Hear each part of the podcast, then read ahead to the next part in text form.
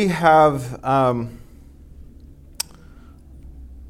been talking about in this uh, class is the idea that humans were created in the image of God and that humans were um, commissioned to participate in the work of God. And that in the creation of humanity, God is creating a being who has incredible potential and incredible capabilities. Um, and we have those things because we are partners with God, because God created us for partnership. And so we went through the, the uh, creation week, we went through the, the creation story where um, God creates uh, seemingly by himself up to day six, and then he creates a being in his image and his likeness and calls that being to participate with him.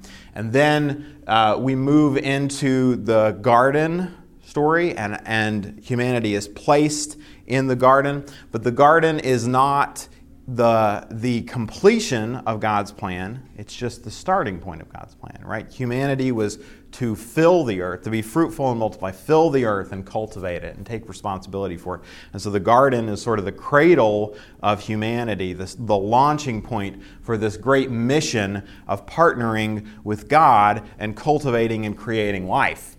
And um, so the plan was in place. It's, it's an amazing kind of outlook on, um, on who we are and what God intends for us and intends to do with us. Um, but of course, um, as, as we know, like things get more complicated.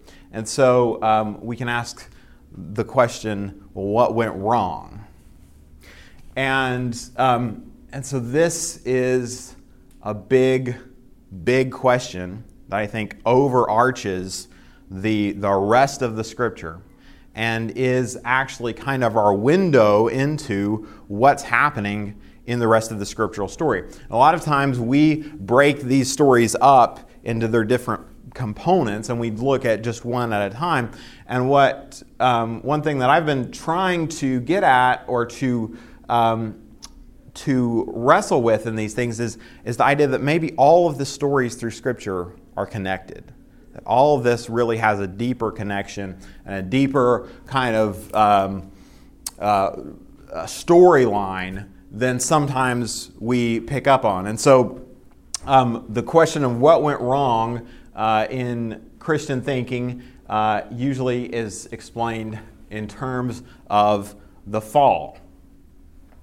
So the fall is uh, when we, we're talking about that, we're generally talking about the story that shows up in Genesis 2 and 3. So I want to read through that story and um, we'll read through it in uh, the message just to kind of get some new eyes and new perspective on what that story might be saying. So then God planted a garden in Eden in the east he put the man he had just made in it. God made all kinds of trees grow from the ground, trees beautiful to look at and good to eat. The tree of life was in the middle of the garden, also the tree of knowledge of good and evil. God took the man and set him down in the Garden of Eden to work the ground and keep it in order. God commanded the man, You can eat from any tree in the garden except from the tree of knowledge of good and evil. Don't eat from it. The moment you eat from that tree, you're dead. The serpent was clever, more clever than any wild animal God had made. He spoke to the woman Do I understand that God told you not to eat from any tree in the garden? The woman said to the serpent, Not at all. We can eat from the trees in the garden. It's only about the tree in the middle of the garden that God said, Don't eat from it. Don't even touch it, or you'll die.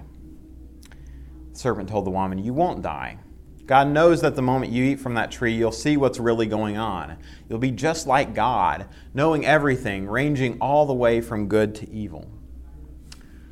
When the woman saw that the tree looked like good eating and realized that she would get what she would get out of it, she'd know everything. She took and ate the fruit and then gave some to her husband, and he ate. Immediately, the two of them did see what's really going on. They saw themselves naked. They sewed fig leaves together as makeshift clothes for themselves. And when they heard the sound of God strolling in the garden in the evening breeze, the man and his wife hid in the trees of the garden, hid from God. God called to the man, Where are you? He said, I heard you in the garden, and I was afraid because I was naked, and I hid. God said, Who told you you were naked? Did you eat from the tree I told you not to eat from?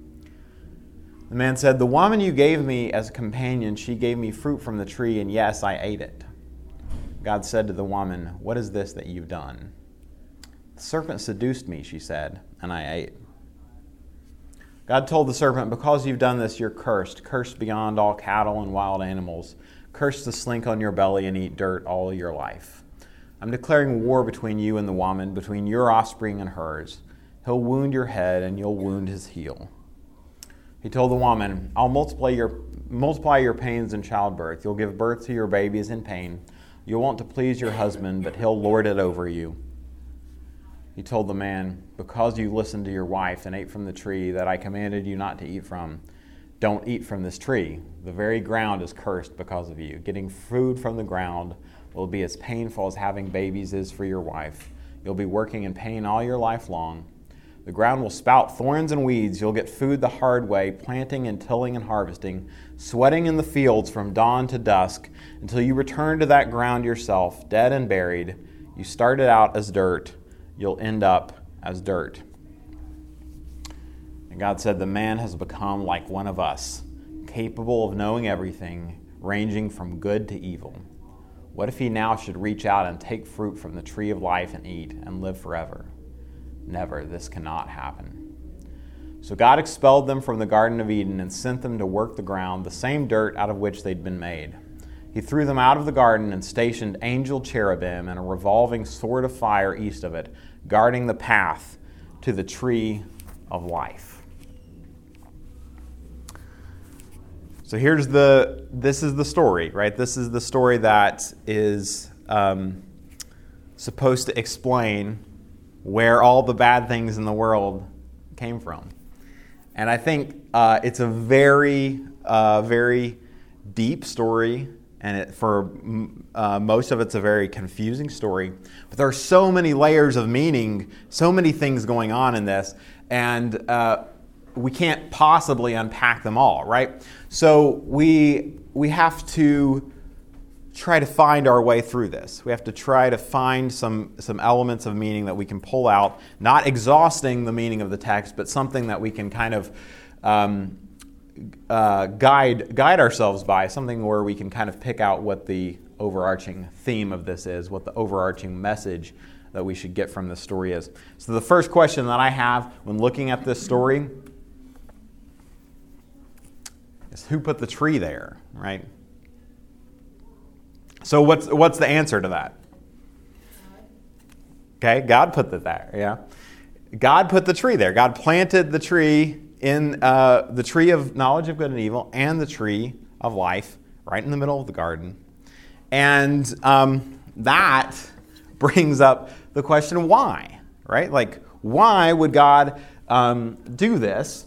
What um, what was God thinking, right? Putting, putting this thing there that would have the ability to disrupt all of human history starting in, you know, in this one moment.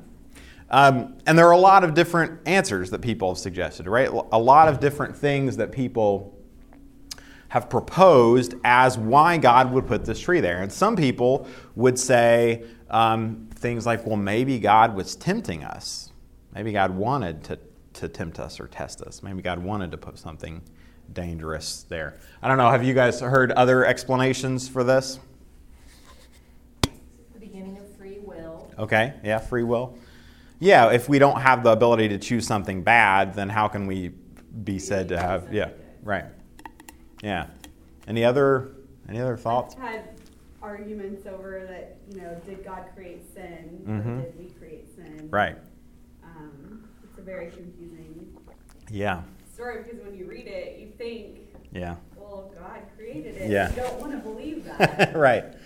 so it's just it's it's a Yeah. conundrum, I think. Yeah, it's yeah, it's it's tricky. It's, there's a lot of a lot of questionable elements, right? God created the serpent too, right? The, there, this is a big big question. But we also, you know, we we have scripture that says God does not tempt people, right? Like so the the idea that um, God's wanting us to trip up or something like that that seems that seems iffy, right?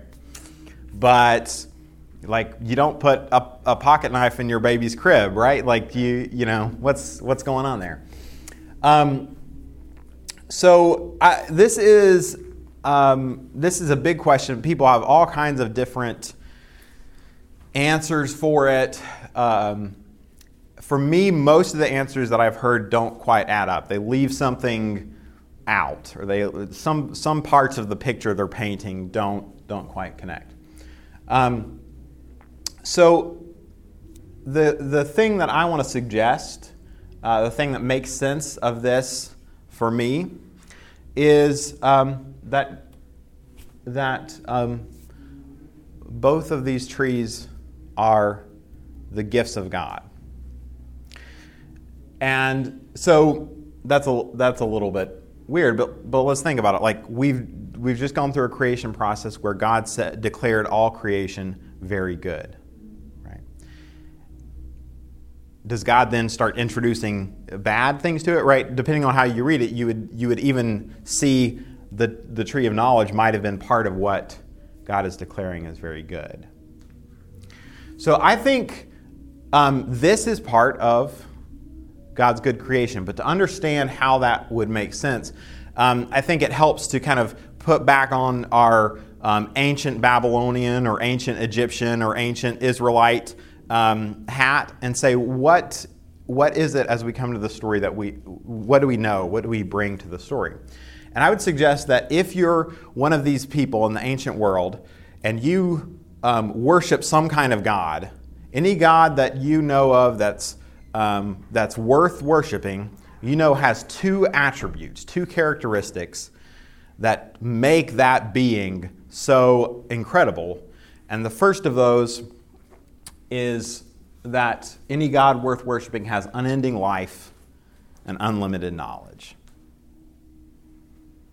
Right? This is true of, of however, whatever kind of God that you would follow. And so I think that in the biblical story, this is what we would already know about God, right? God has unending life and unlimited knowledge. This is what we already bring to, to our understanding of who God is and what God's like. But the biblical story is not just telling us about God, right? It's telling us about the relationship that God wants to have with us. And so when you're reading this story as um, knowing that God has life and has knowledge, right? That the possession of God is eternal life, uh, as the New Testament says it. And then the story says that God planted two trees in Eden the tree of life and the tree of knowledge. Then I think what you would pick up from that is that God is wanting to share these aspects of Himself with humanity.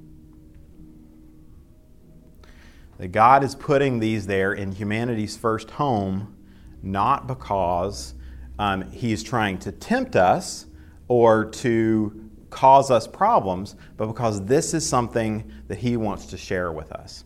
And He's saying, This is the life that I have, and I've made you in my image and likeness. This is part of what I want you to participate in. Um, and, and when I see this, I'm reminded of uh, Luke 15 in the story of the prodigal son, where um, God, as the father, is speaking to his older son and says, You are always with me, and all that I have is yours. These are the things that God has, and He wants to give them to us so that we can be in a participation and a partnership with Him. God's not holding back what is truly part of His essence. So he's saying in this story, I think he's saying to humanity, This is my life, and I want you to participate in it. I have work that I do to create and cultivate life. I want you to do that too. And the gifts that I have the, the, the, that allow me to do that in some sense are things that I want you to also participate in. Unending life, unlimited knowledge, these are part of what God intends for humanity. But saying that, then there's a wrinkle because we just read the story and God said, Do not eat of this tree, right? And so, um, what is, what is the, the uh, hiccup there? What's the catch? And I want to suggest that what we're seeing is that God is saying, Not yet. Right, I'm putting these two things here for you because they are for you. They are good, but you're not yet ready to, to handle both of them. Okay? Um, and I think what he says to them is he says, Don't eat from the tree, because in the day you eat of it, you will surely die, right? He's saying, If you take of this knowledge before you're ready, then you're going to lose out on the life that I have prepared for you. It's going to inhibit your ability to participate in the life that I have planned. Um, and so God wants them to participate in that. So how can we like um, how can we frame that? And I think uh, that um, what's helpful is to think about how we um, relate to children, right? When uh, as as a as a species, as a community, as a civilization, we know that children, we want them to grow up to be healthy adults, right? And as healthy adults, they're going to have life stretching out in front of them, and they're going to have knowledge, and they're going to wrestle with very difficult questions. That's part of what it means to be an adult. They're going to wrestle with all of the things that are happening in the world, both good and evil. They're going to be aware of all the suffering that's happening. And they're going to be aware of all the difficult moral questions that we as humanity wrestle with every single day. Right? That's what it means to be an adult. And it's a tough, tough job, um, uh, as I know from experience, right? Um, so, um, we want this is what we want for children right? We want them to grow up to be competent capable adults who wrestle and struggle and deal with all of these difficult questions. But we don't want them to do that too soon right? We want them to deal with those questions deal with that knowledge when they're ready. And that means we have to let them have time to experience certain things, to grow, to be able to handle different things at different times, right? And if we um, if we, we know that if children are exposed to some of these things too soon, that it can result in trauma, and it can result in shame, and it can result in fear. Right? It can result in lasting impacts um, that, that create these, these negative um, you know negative repercussions for their life right? So i think in the biblical story we should understand that humans at this point humanity at this point are effectively children right? Especially in their relationship with god. This is a immature young relationship and god is saying to them i want you to have my life. I want you to have my knowledge but if you take this knowledge too soon, it's going to interfere with your ability to participate in the life that I want for you. And, um, and so I think this is what we see happen, right? They, they take the knowledge, and immediately they're filled, they're traumatized, they're filled with shame, they're filled with fear. They immediately start hiding, right? And so, in that moment, in the very first moment after they do that, they've already lost the life that God intended for them, right? Because now they've fallen out of partnership with God. Now they're running from partnership with God rather than participating with Him. So, God is there in the garden. He's, I am always with you. Everything I have is yours. But now that they have been traumatized by something they weren't yet ready for, they are now running from God, right? So I think this is a, um, this is a question that sometimes comes up when we're reading the story. Uh, the serpent lied, right? But what was the lie that the serpent told?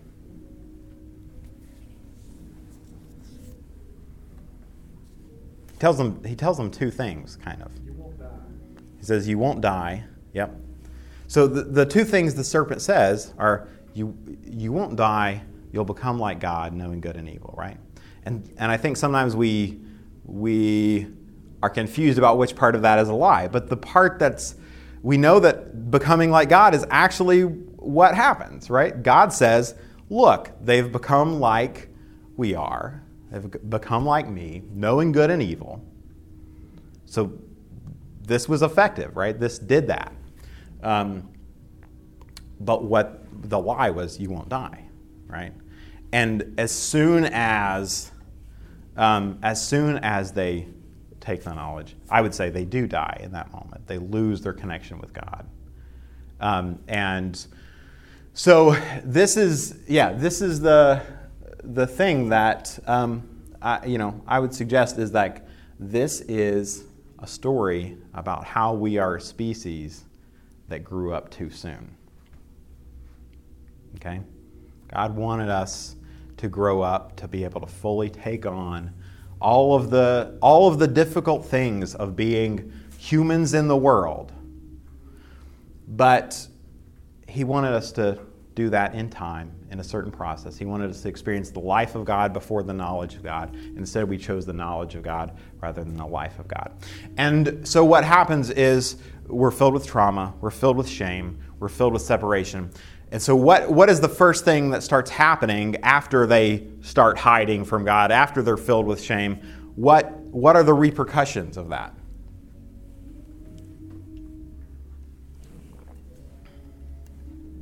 Kicked out of the garden. Okay, they're kicked out of the garden. Even before they're kicked out of the garden, what happens though?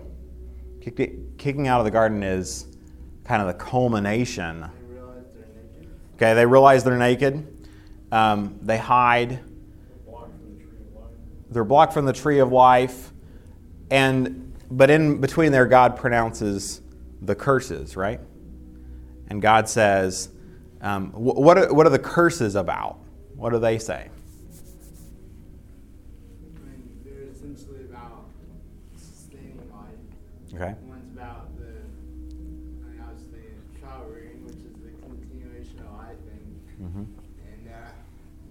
Say like working in the fields is about producing food, hmm keeps life going. Yeah. Um, Yeah. so it eventually makes life, life itself difficult to keep entertaining. hmm Yeah, I, and I would I would say say uh, the way I would put it is that all of their relationships become problematic, right? The relationship of humanity to the ground, to the environment, to the world around it becomes a problem. The relationship between men and women become a problem, right? The relationship between um, people and their children become a problem. Uh, and so all of these, all of their relationships become much more complex at this point. They become complicated by the introduction, I would suggest, of trauma, of, of fear, of shame. And of course, the key of it all is that it started with the breaking down of the relationship with God, right? To lose out on participating in the life of God, to lose out on their partnership with God, is to lose out on these other things. And it culminates in being kicked out of the garden. It's not going to be okay for them to keep, um, to grab onto immortality um, at this point in time, right?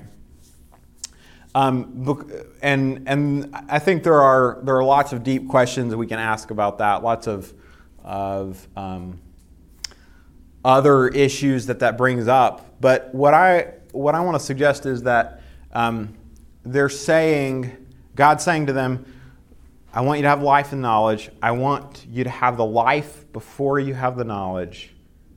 They took the knowledge before they had the life, and now they're just not able to handle both, right? And so we kind of uh, emerge as a species um, with, in some sense, the knowledge of God, right? The knowledge of good and evil, the knowledge of all the difficult things in the world, the knowledge of our own mortality, um, which is a huge, huge thing in human society. Um, and, um, and God says, we're not yet ready for the life, right? You got the knowledge, but now this is a problem. And we're going to have to solve this problem We're going to have to try to heal the trauma and heal the shame and heal the fear so that then you can be ready to fully participate in the life of God. And I think that takes the entirety of the biblical story, right? We see the biblical story as this process of how does God work to heal the relationship, to heal this trauma at the root of humanity, so that we can be prepared to take on both the knowledge and the life in full participation and partnership with God. Does that make sense? I know that's a lot of like a lot of stuff trying to tie tie together there. Um, for me, this is um, this is a window into the rest of the, the biblical story and gives a lot of meaning, um, and obviously, um, all the way to Christ. And I think what we see in Christ is the um, the final solution to this trauma, the final healing of the rift between God and humanity, so that um, now the way is open for humans to participate, for humans to hold on to both the knowledge and the life of God, and to fulfill the purposes that God has for us. Um, and and one thing in that that I, I, think sometimes we, we miss in our reading the biblical stories, we think that Eden is good, that things go bad, and then that God restores it, right? That's the ultimate idea, is to restore it. Good, bad, back to good again.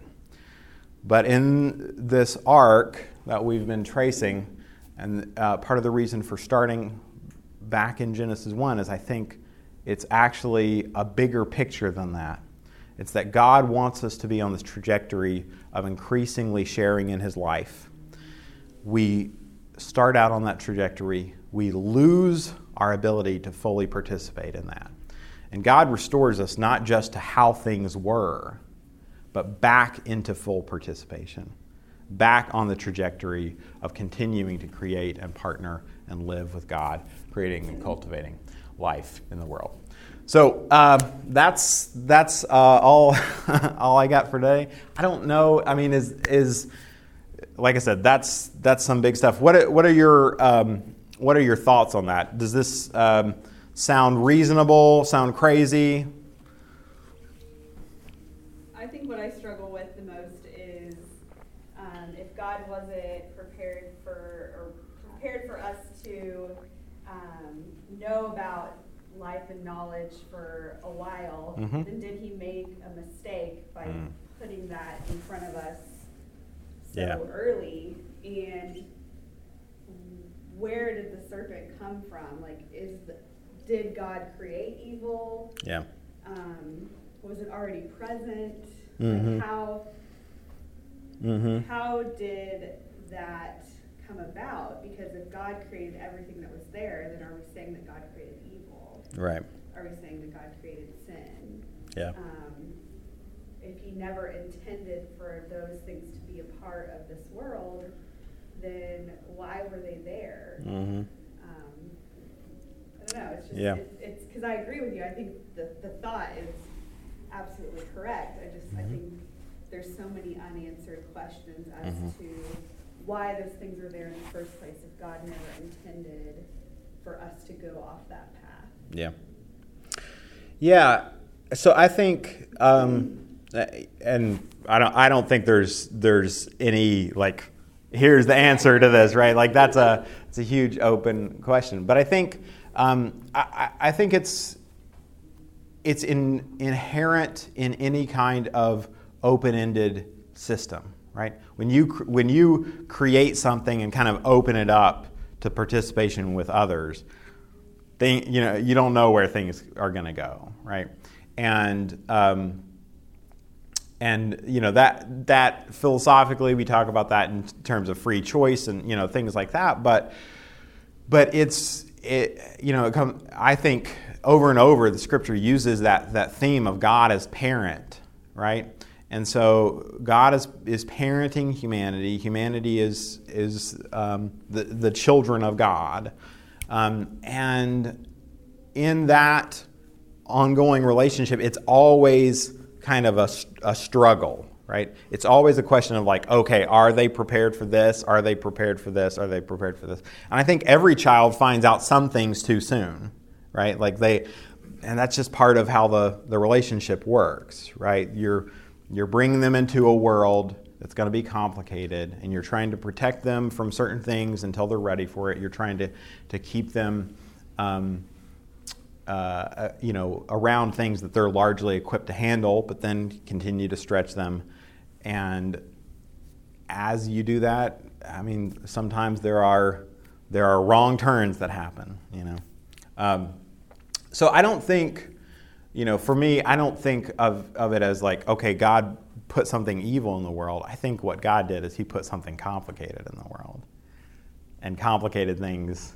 Um, you know, always have um, have ways of going wrong. It's it's like uh, you know uh, if you have a fresh fruit or something, right? Like a fresh fruit is an invitation for uh, decay to, to set in. Like if you if you leave it out, it's going to set in. It doesn't mean that the fresh fruit is bad or that it has like decay um, in it. That's just one of the things that that can happen in that kind of a situation. I might muddle this a little bit. Yeah. But uh, from what I understand, this is the same argument that a lot of like evolutionary biologists make. Okay. That uh, hum- that like Homo sapiens is effectively like we have this um, this incredible ability to change our environment, but without the foresight Hmm. of what that will entail, Right. without the um, the ability to co-work together across a global scale. We've never had to do that in our Mhm. human history until the last, I don't know, hundred years. Yeah. Um, so effectively, like, that's, that is kind of the explanation of how, of, you know, atomic bombs and nuclear capacity and, um, you know, the fact that we're, we are drastically changing our atmosphere, that we had, you know, we learned, we, we had what we needed to be able to, like,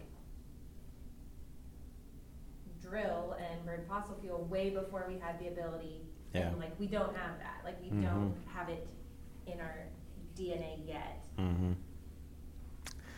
Yeah, yeah, yeah. We we um, we have this incredible destructive capacity, and we haven't learned to channel it in the right ways. Because we haven't had enough time. Yeah, yeah. We haven't had, you know, evolutionary time to Mhm. work this out. Mm-hmm.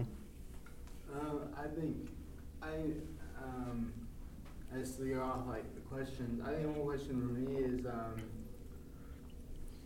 like for instance, did God know putting those trees there that we would someday pick too early? Mhm. My my thinking is I I like to think of it as like the nature of love, like you know, Mhm. and so um, like, there has to be some kind of um, choice involved with love, and so that tree is that invitation Mhm. of withholding it's the love of God, and then it makes it interesting in the sense that like if God is creating out of enjoyment and out of just it's God is love, love is relationship, He naturally creates. So that means you have to have that open-ended system in order Mhm. for it to be love, because that's what God is. Mhm. And so, um, I think it's um, it's always the sense of like God created and like He knew with Paul so He could act out love. Mhm. And so, like, you know, um, and that's where you get really, like, you can get very, uh, uh, you know, very, like, well, you know, the guy know, and, you know, you know looking Right. up at that tree there, and you know, you have, you would have to act out love, Right. you know, to do that in order to, because that is his nature, Mhm. um, you know.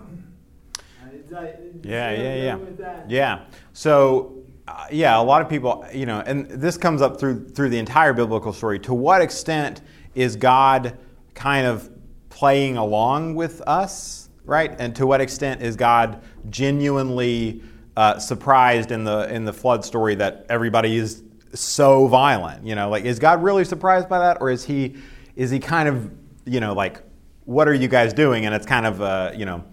Um, and you know, I different people have different answers to that. I don't I don't have an answer to that other than to say I think regardless, God was committed to saying like I'm sticking with these people regardless of what happens. And, uh, yeah, and so, like, to me, this biblical, the Genesis story is like God had to sacrifice in order to basically complete Mhm. the creation story, in order to fully Yeah. act out this creation of love Yeah. that started in Genesis. Yeah.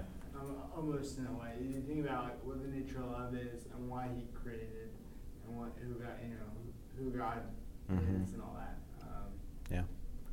When did the concept of God being love come to Mm. our understanding? Just, Hmm. I mean, I was thinking about like the Old Testament and Mhm. the, you know, Lot probably Right, didn't think yeah. that God was love, and, Yeah. or like I just there's so many stories where Yeah. God wasn't necessarily what we would interpret Yeah. as love, although it was in, in like an underlying Mm-hmm. sense, um, or like people being persecuted and killed, like was that God being love? I don't I don't know. So I don't know when the, the concept of us really understanding God Yeah. to be that for us kind of came about. Yeah. Well, I kind of had an interesting point to this on the sense of, I think it says in the Bible, we know that fruits of the Spirit, Mhm. love, patience, goodness, kindness, faithfulness, gentleness, self-control, that kind of thing. Mm-hmm. If you look at this whole story, all of that was tested, Mm. you know, Mhm. with that. Mhm. And I think, on the sense of that, God was not only testing patience, He was testing self control. Because think about it, you know, the serpent used it as do you have self control to realize God wants to give you this eventually? But are you going to act on it on the way humans act on it as I want it now? Right. Yeah. Yeah. Yeah. That's huh. Yeah. The without without having in in essence time to develop those fruits of the spirit, right? Then they, they don't have that when they're when they're dealing with this. Yeah. That's that's interesting. That said, this story really uh, does lend itself to a very like punitive, Right. uh, hierarchical, sinners in the angry, hands of an angry God kind of. Mm-hmm. And so I'm even wondering, like, do we teach this to our kids? So I think, yeah, I mean that's a that's a big question, but but the there have been a lot of of pretty dark readings of these things, right? And a, a lot of people that I've read think of this as a story about God trying to keep us from becoming like Him, right? Like God doesn't want us to be mm-hmm. like which makes God look kind of like an idiot. Like he did, he didn't want them to to be able to do this, and because it was threatening to him in some way. And I, and of course, I don't. As a Christian, I don't read it like that, right? I read it. God is God is a loving God. We we start with that, and I see this even in Genesis one. So I don't. I you know like. Uh, but but yeah, so many people read this in a really dark way. Even just our instincts in, in coming to this kind of stuff. That's, yeah, This has been used against women yeah, for hundreds of thousands of years. yeah, All the years we've had. yeah, yeah. It's used- been used against children. It's been used, Yeah. you know, it's been used to, uh, I don't even know, like, it's just, um, like, I even kind of, like, as you were reading, I was like, "Ugh," Yeah, yeah. I have a little PTSD about Yeah, yeah. Like, so, yeah, some of the ways that this this has been used. Uh, yeah, and I know, like, I mean, obviously we can't fix all those No, those right. readings in, but but this is like to me, it's it's good to to start out if if we if we say okay, so God God is inviting us, God wants something good for us. Then how do we read this story, Yeah. right? And if we can do that, Yeah. then I think we can start to overcome some of those those negative readings and see, you know, and and um, even in context, right? Like the the struggle between men and women that comes up. That's not part of the thing that God intended, right? This is part of the negative repercussions of that. I think even there, the story helps us like start to frame those. But yeah, we as with any story, we can bring all kinds of stuff to it and get all kinds of stuff back. So, um, What if, what if, just something out, you know, what if God's not punishing this, he said, he's saying, you know, now there's, there, I gave you a glimpse at paradise, you got Mm-hmm. so bored. were- one day. Yeah, seriously, I mean, Yeah. he gave them everything, and we see that today, you know, Yeah. people, athletes who retire, very, very wealthy people who just have so much, they, they're bored. Yeah. They have nothing to do. yeah. You know, they were in paradise, they had nothing to do, they, it doesn't say they farmed then, Mhm. they just went out and ate and lived. Mm. And Satan came along and said, hey, I got something new, hey, let's try this. Yeah. Because sin had not been defined because there was order. There was no violation of one person against another. There was no violation of people against God at that time. You know, they could have Mhm. violated God. They could have said, God, stop walking with me today. That would have Right, been yeah. just as bad as the tree. You know, Right. the tree was just there. It was part of that opening. hmm So when he kicked him out of the garden, he said, All right, you're not in the garden anymore. Here's what you have to do to live. Yep. Yeah, it sounds like a punishment because life is hard. You know, when we kick our kids out of the house, we don't say, Oh, it's going to be rosy. Go out and live. Yeah, yeah. We say, All right, there's things you got to do. We tried to prepare you. You got to, you're going to have to get a job Yeah. you're gonna have, you don't have to have kids, but if you do, it's not gonna be easy. From the very moment you have them, it's not gonna be easy. Mhm. Childbirth's not easy. Raising them's not easy. Yeah. There's a thing about kids, it's gonna be easy. Now, we've got good kids out there, Yeah. but raising them's still hard. You still gotta feed them, hmm you know? So here's how you feed them. You go out and you till the soil. Oh, I'm sorry, that's not gonna be easy. Yeah. it's going to be like punishment. If you've ever worked in a garden or a big garden or a field, it's not easy. yeah. You know? I like. I like. Uh, I like that way of putting it. Like kicking the kids out of the house. That's essentially what happens here, right? Like, God's like, okay, like you know, But we say it's punishment, but in a lot of ways, it's instruction. They Mm-hmm. didn't know how to. right. If God had just kicked them out, they Mhm. would have died immediately because they would. Yeah, no yeah, trees yeah. to eat from God. I don't. Where do I get the grain? Where? Uh, well, uh, uh. Interesting perspective there, like Yeah. giving you kind of purpose. Yeah. Yeah. Yeah. innocence. hmm You know, there's here's your guidebook. Life's hard. Here's how you get through the hard parts. Yeah. You work. Yeah. Yeah. Yeah. I think the story is important to tell like kids because it answers the question of why, like why is the world the way it is. I think um, I think it's really like with that, you know, sometimes we find it too early. Like some like as as community, we come to the grips of the world is a broken place, and this gives us a narrative that why as to why it is. We like we all resonate with this because we've all experienced it in some way. Yeah, I've experienced a broken world, and so I think for us to move on Mhm. to, toward that restoration, that redemption, we have to understand the why at, at first to help us. Uh, it's like that one of those stages, like uh, you come to the realization the world's broken. Your next thing is, well, how come? Yeah. And then this gives us that narrative Yeah. in order to, uh, uh, you know, in order to put in that Yeah. context. Yeah, we. I don't want to. I don't want to get in trouble with the the powers that be. So thank you guys so much. And I'm, I'm gonna, I'm gonna message that. Okay. Okay. Cool.